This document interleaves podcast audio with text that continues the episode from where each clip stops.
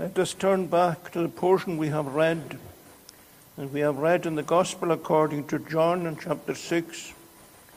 And we want to center our attention on words that we find in verses 39 and 40 in their context and as the Lord enables. 39 and 40.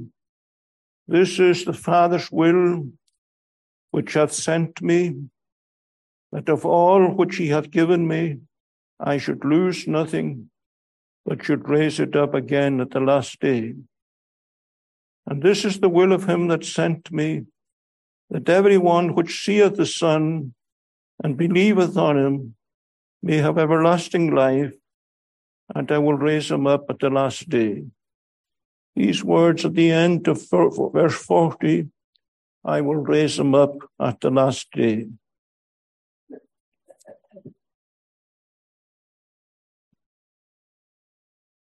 There will come a final day in the history of this world. Bible tells us much about it. It will be a day when the graves will give up their dead. The oceans will give up their dead.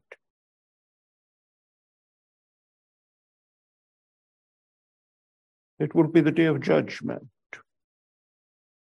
It will be a day when uh, the Lord will say to those who were His and are His, Come, ye blessed, inherit the kingdom prepared for you before the foundation of the world. And it will also be a day when He will say to those who have rejected all the overtures of the gospel, who have neglected them indeed, Depart from me, you cursed into the place prepared for the devil and his angels. It's an awesome day. But of that day, notice that the Lord Jesus Christ says, there are those whom he is going to raise up at the last day. And he's particularly referring there not just those who will be raised up to damnation, but he's speaking of those who will be raised up to glory. All this in the context of the sermon that he has been preaching, that he himself is the bread of life. What we want to do tonight is to look at who are those whom Christ will raise up on the last day to glory. What is it that we are told of them? Basic teachings of Scripture that you have heard before, but that we look to the Lord to bless to us again on this occasion. First thing we can say of those whom He's going to raise up to glory, they are the elect of God. Notice how that is brought out before us in these two verses, 39 and 40.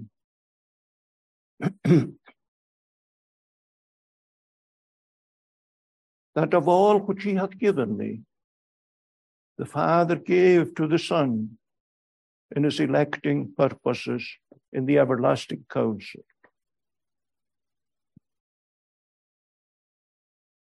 From all eternity, before there was a speck of creation in being, before an angel was formed indeed, the all prescient eye of God saw mankind, not yet formed, but he saw them nevertheless with his all prescient eye. And he saw them in the repulsiveness and sinfulness of their fallenness. He viewed them as fallen creatures.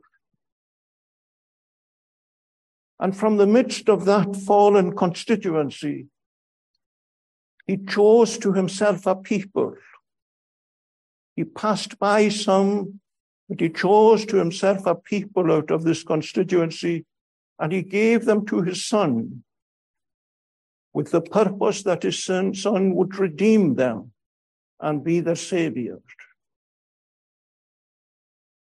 That is basically the doctrine of election. And none are going to be raised up at the last day to glory, but that elect, those whom the Father gave to the Son, and those whom the Son came to redeem. And that is the first truth that we have concerning those whom the are going to be raised up at the last day to glory.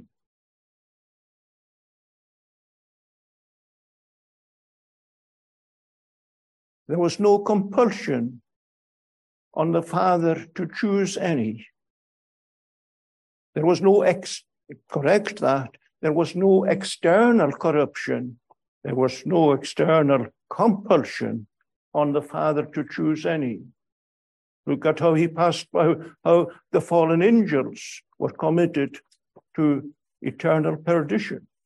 And just as that was the case with them, so it could have been the case with the whole constituency of fallen mankind.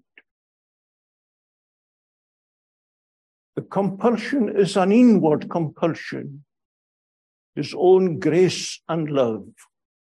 He chose a people in love. The wonder is that he chose any at all.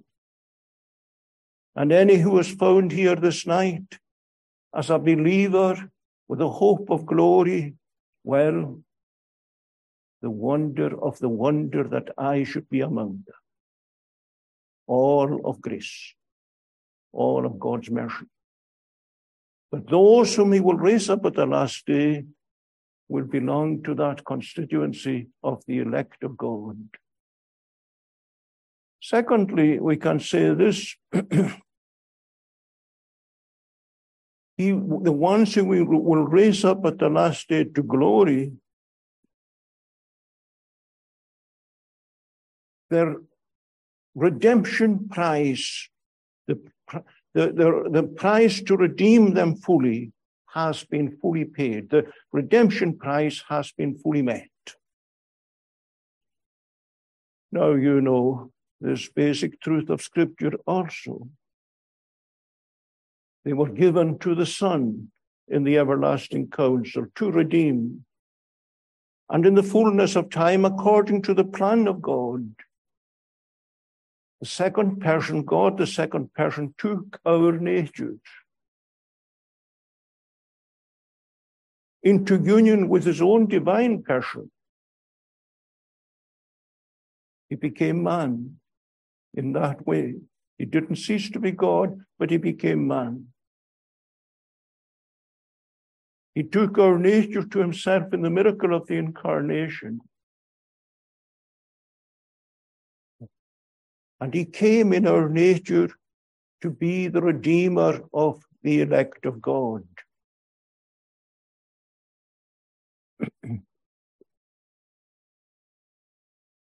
what was required of him I've used the words before, they're the words of William Cunningham. What was required of him as the Redeemer, that he would bring forth the righteousness, the obedience, that he would bring forth the righteousness which the righteousness of God Himself, the perfect righteousness of God Himself, requires of Him to require of us. Christ was to stand in the room and place of his people and meet that requirement in their Roman place. And that he has done. What was the requirement necessary made upon them? Well, the requirement that the righteousness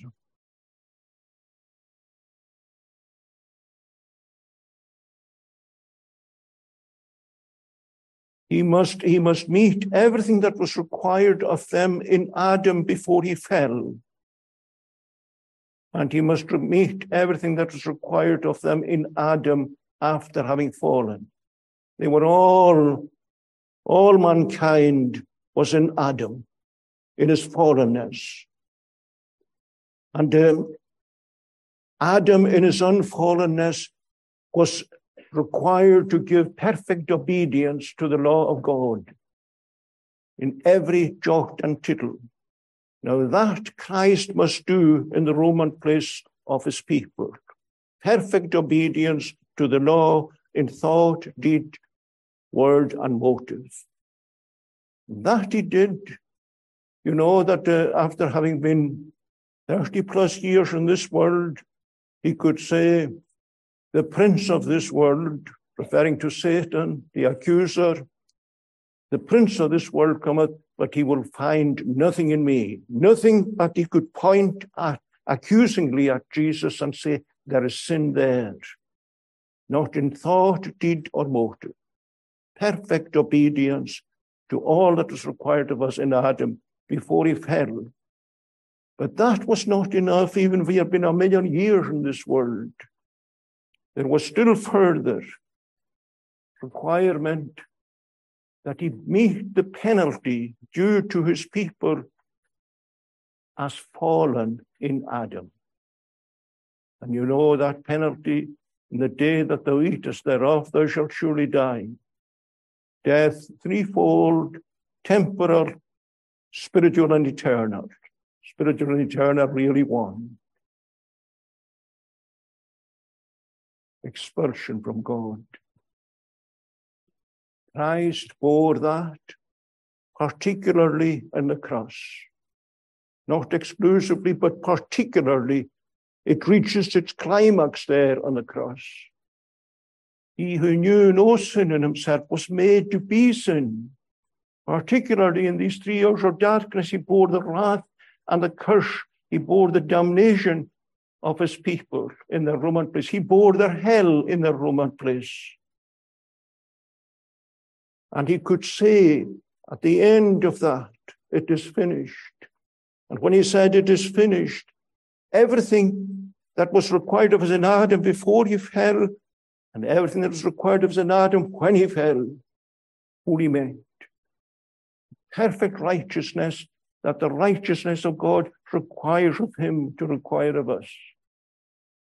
Met in our substitute, in our substitute Redeemer, the Lord Jesus Christ. And those who will be raised up at the last day to glory, well, this is true of them. They're in Christ, and uh, the righteousness of Christ is put fully to their account. And there's thirdly, those whom the Lord will raise up to glory at the last day, they will be ones who will, let's find the words in our text. Verse 39 and 40. Verse 40 This is the will of him that sent me, that everyone which seeth the Son and believeth on him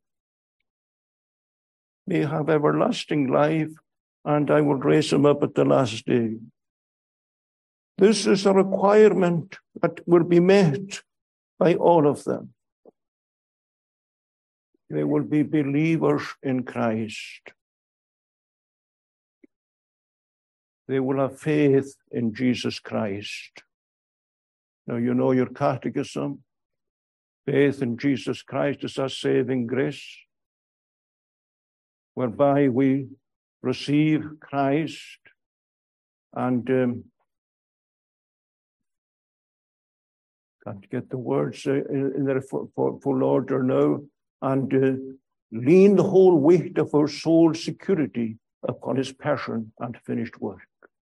That's what happens when we believe. It's not just that we believe intellectually, it's that we trust. It's like we lean the weight of our never dying soul security upon his passion and finished work. We acknowledge that we contribute nothing at all to this um, salvation but our sin. The glory of it belongs exclusively and entirely to him.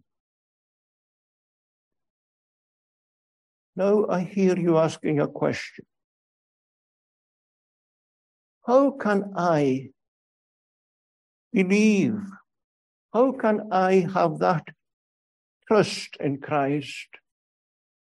when I am dead in trespasses and sins?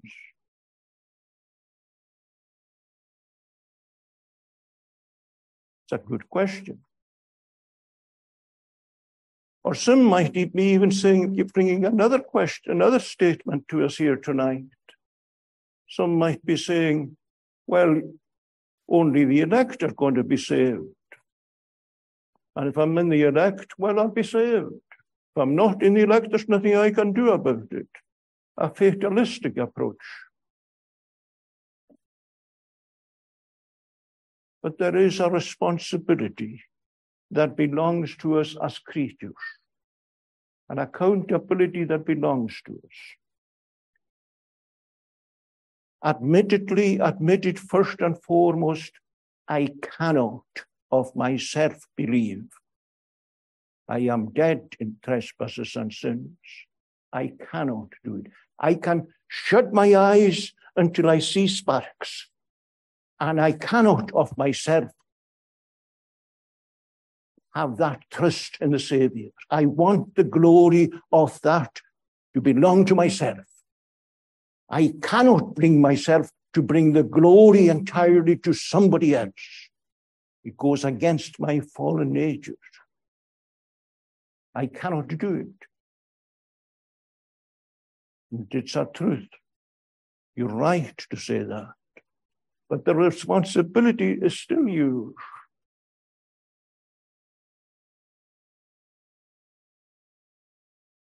There is one who can help. And it is your responsibility and privilege to call for that help and helper, the Holy Spirit of God. And what you cannot do, He can do and enable you to do.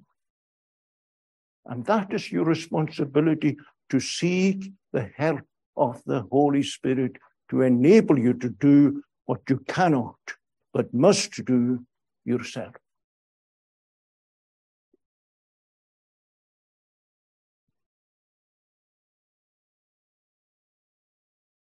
And you know, when you actually ask for that help of the Holy Spirit, it will never, it will never be withheld. Never ever will the Father withhold that request from those who truly ask for it. And it's our responsibility to ask prayerfully. Is it not written that if a man, if a son asks for a fish, will a father give him a serpent? Well, if that is true in the world, it is much more true in this spiritual sense that when we ask for the help of the Spirit, no serpent will be given. We will be given the Spirit to help us. And it's our responsibility to seek that help, to enable us to do what we cannot ourselves do. It will not be withheld.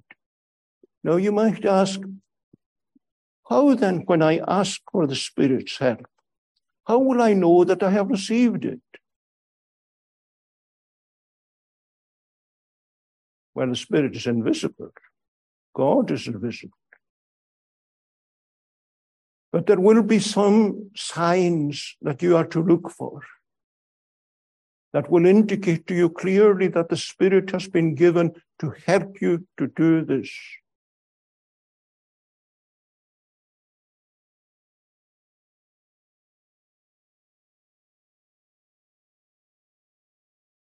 the way of salvation. The way of salvation as the Spirit opens your understanding. The part and of, uh, part and parcel of this um, seeking the help of the Spirit is we are to be directed to Christ. He directs us in the truth to Jesus Christ. Look at the way the text puts it. Verse 40. This is the will of him that sent me, that every one that seeth the Son. Now, how do we see the Son? not no longer in the earth as the man Christ Jesus. Well, we see him in the Word of God. So this means that we, the Spirit directs us to the Word of God. Search the scriptures. Christ himself said, These are they that testify of me. We are to be directed there by the Spirit who comes into the life of this person.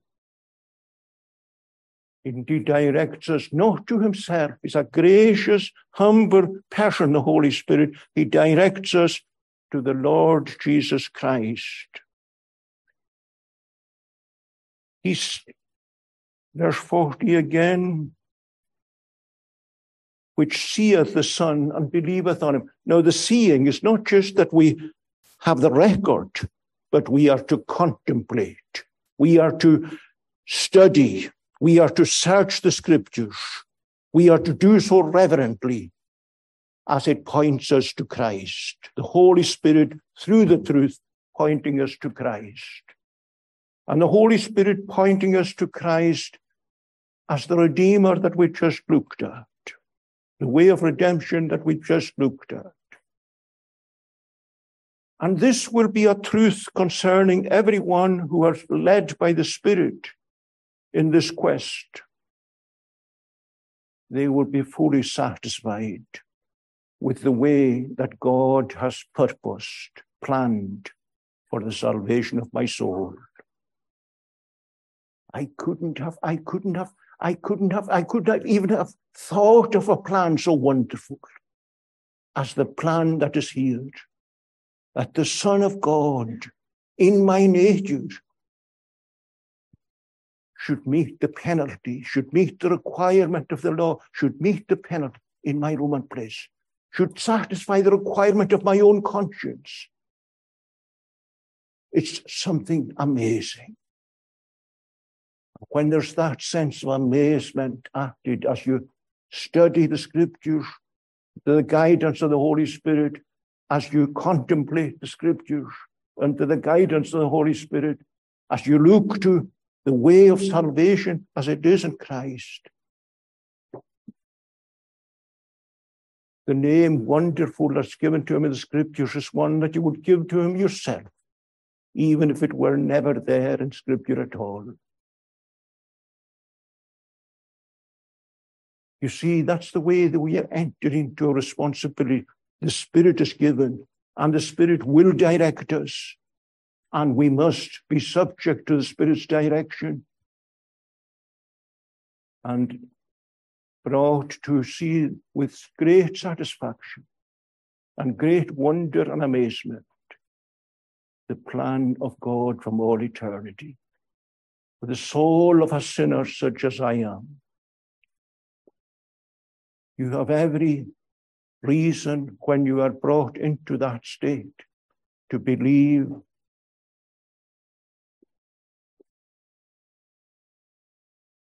that you are trusting in Christ.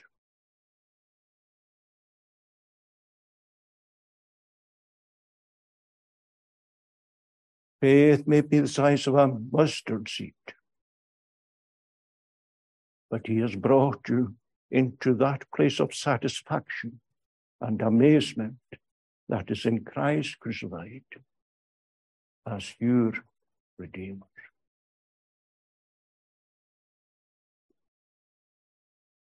There's much that we cannot uh, analyze here. There's a spiritual birth here. Wind bloweth what it will, Here's the sound thereof, but canst not tell whence it cometh nor whither it goeth. We cannot go into great depths here, but surely this must be a part of it, that we are brought to a heart satisfaction with the way that God has purposed for the salvation of my soul. And to be led to Christ and to receive Him, to receive Him in His passion, to receive Him in His work, to receive him in the sufficiency and suitability of his blood, of his atoning death in the Roman place of such as I am. And at that moment when you are enabled to trust in the Lord Jesus Christ, you are justified. The condemnation that was against you as a sinner is taken away. You were in the condemned cell, awaiting the execution of the day of judgment. But the moment you're closed in with Christ, there is no, no condemnation to you in Christ Jesus. Your sins are forgiven. You're acquitted of all guilt by the judge of heaven.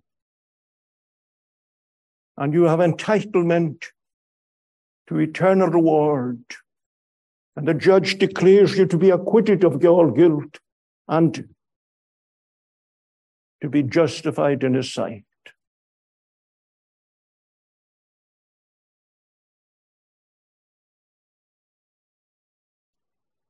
There may or may not be a consciousness of peace with God subjectively at that moment. In many, there is a sense of great peace, but it's not so with everyone at that moment. There is peace with God objectively the moment you're closed in, but the subjective, some have it and some don't at that moment, but you will have it later if you don't have it now. But the work of salvation is begun in your soul the moment you receive and rest upon Christ for the salvation of your soul, as he is revealed in the gospel. And there's every encouragement. The Savior himself is saying, Come unto me, all that labor and are heavy laden, and I will give you rest. And very often, with the poor sinner, he's burdened where am I? In the midst of your perplexity and in the midst of your burden, oh, he's not, he's not, he's not standing aloof. Come unto me, he says, and I will give you rest. He will give you peace of soul in his own time. Peace that the world cannot give. Peace that the world cannot take away in himself. Well, that is a third thing that must be there. Not just the elect, not just the that you are the redemption price has been paid in full in Christ Jesus, but that you are now wonderfully, amazingly enabled to lean the weight of your soul security upon him. Where else can you go? He alone has the words of eternal life. And you can say, although I was blind, now I see the beauty, the satisfaction, the wonder of the way of salvation, so suitable for my soul's need, so glorifying to the Savior, so suitable to my need. And work has been begun, it might not be eh, so great in your consciousness as you would desire at that moment. But when you close in with Christ, yes, I might correct that. You close in with Christ and you're consciously, consciously close in with Him. Nothing in my hands I bring, simply to thy cross I cling. The work has begun. And there's a third, fourth thing that's required that is there with those whom he will raise up at the last day to glory. Where he has begun that good work, he is going to continue it in your life. It's his work. Yes, you must be you must be engaged with him, working out your salvation with fear and trembling. And trembling there will be. Very often. But notice Work out your salvation with fear and trembling, for it is God that works in you. God's work. Yes, you're engaged, but it's God's work, and where He has begun the good work, He will continue it, and He will bring it to fruition. A whole program of sanctification will be there. He will give you desires that you never had before in your life. This is another mark of those who will be raised up. What desires are these? Desires to serve Him, desires to know Him. Now, some might say, well, I've got that already. But is it a desire to serve Him as a, to put you, to put Him, to put Him in your debt? Is it a matter of desire of serving to earn salvation? No, that's not the desire I'm speaking about. Desire to serve him out of a sense of indebtedness, not to put him in your debt, but out of a sense of indebtedness to him. What shall I render to the Lord for all his goodnesses, all gifts towards me? There will be that desire to know him, desire to serve him, and desire to worship him, to know him. But ah, oh, you'll find also, you'll find also, before you're very far gone in that journey, that pilgrimage of salvation, that pilgrimage of sanctification, that there's still an evil principle of sin that cleaves to your heart. Scripture speaks of it as a flesh, and he speaks of what the Lord is doing as the Spirit. And there's a a tug of war going on. There's a civil war going on. The spirit against the flesh and the flesh against the spirit. Satan will be there saying, Ah, you're just a deceiver. You're deceiving yourself. You're a hypocrite. No right to call yourself one of the Lord's people. But the Holy Spirit will be there directing you to show you through the truth that you have the marks and spots of those who are his people. But that goes on in the life of those in whom the good work has been begun. They already have eternal life the moment they believe. But they don't have glory yet. They don't have possession of glory yet. That's what he's going to do at the last day. But what is begun that good work, yes, there will be this warfare.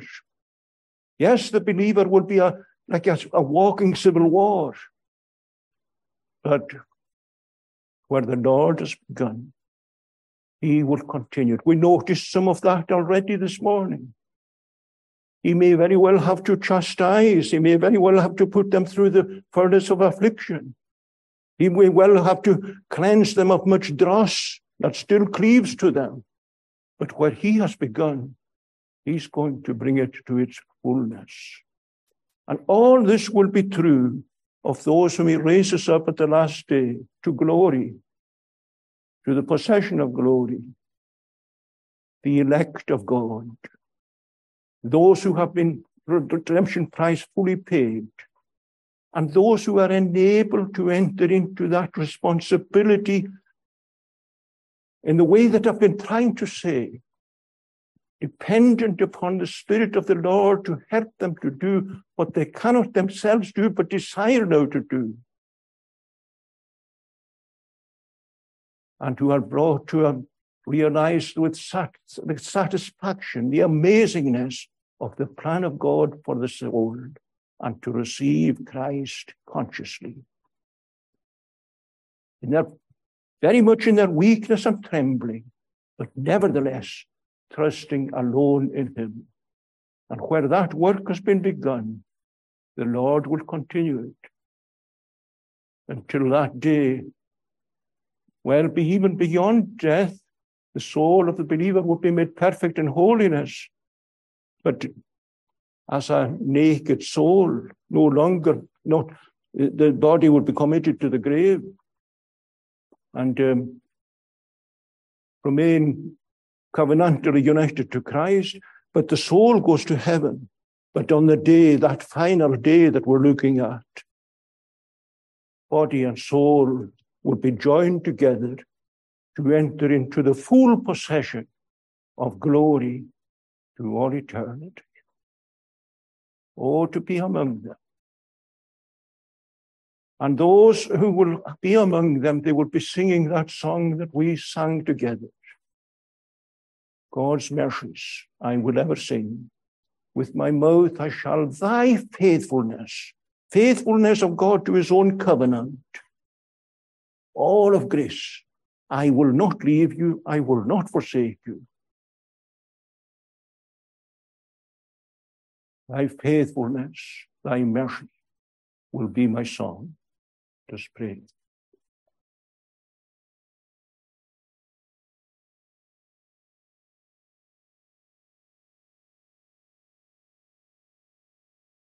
we tremble as we stand on the threshold of consideration of the mighty work of the salvation of a soul. That we thank thee, nevertheless, that thou art sovereign, and that the sovereign one is saying,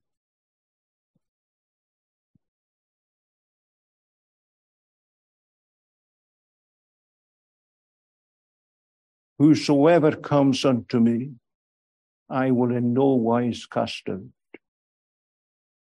And we are thankful to thee for that word, whosoever, that rules none out, but in a sense, those who rule themselves. May we be enabled to enter into the responsibility and privilege through the enabling of thy Holy Spirit in the truth to consciously, maybe tremblingly, entrust the welfare of our never dying soul security into the hands of the one who came and said, I am come that you might have life and that you might have it more abundantly. Us of all that would be amiss, but receive us where we stand on truth and take away iniquity. For Jesus' sake, Amen.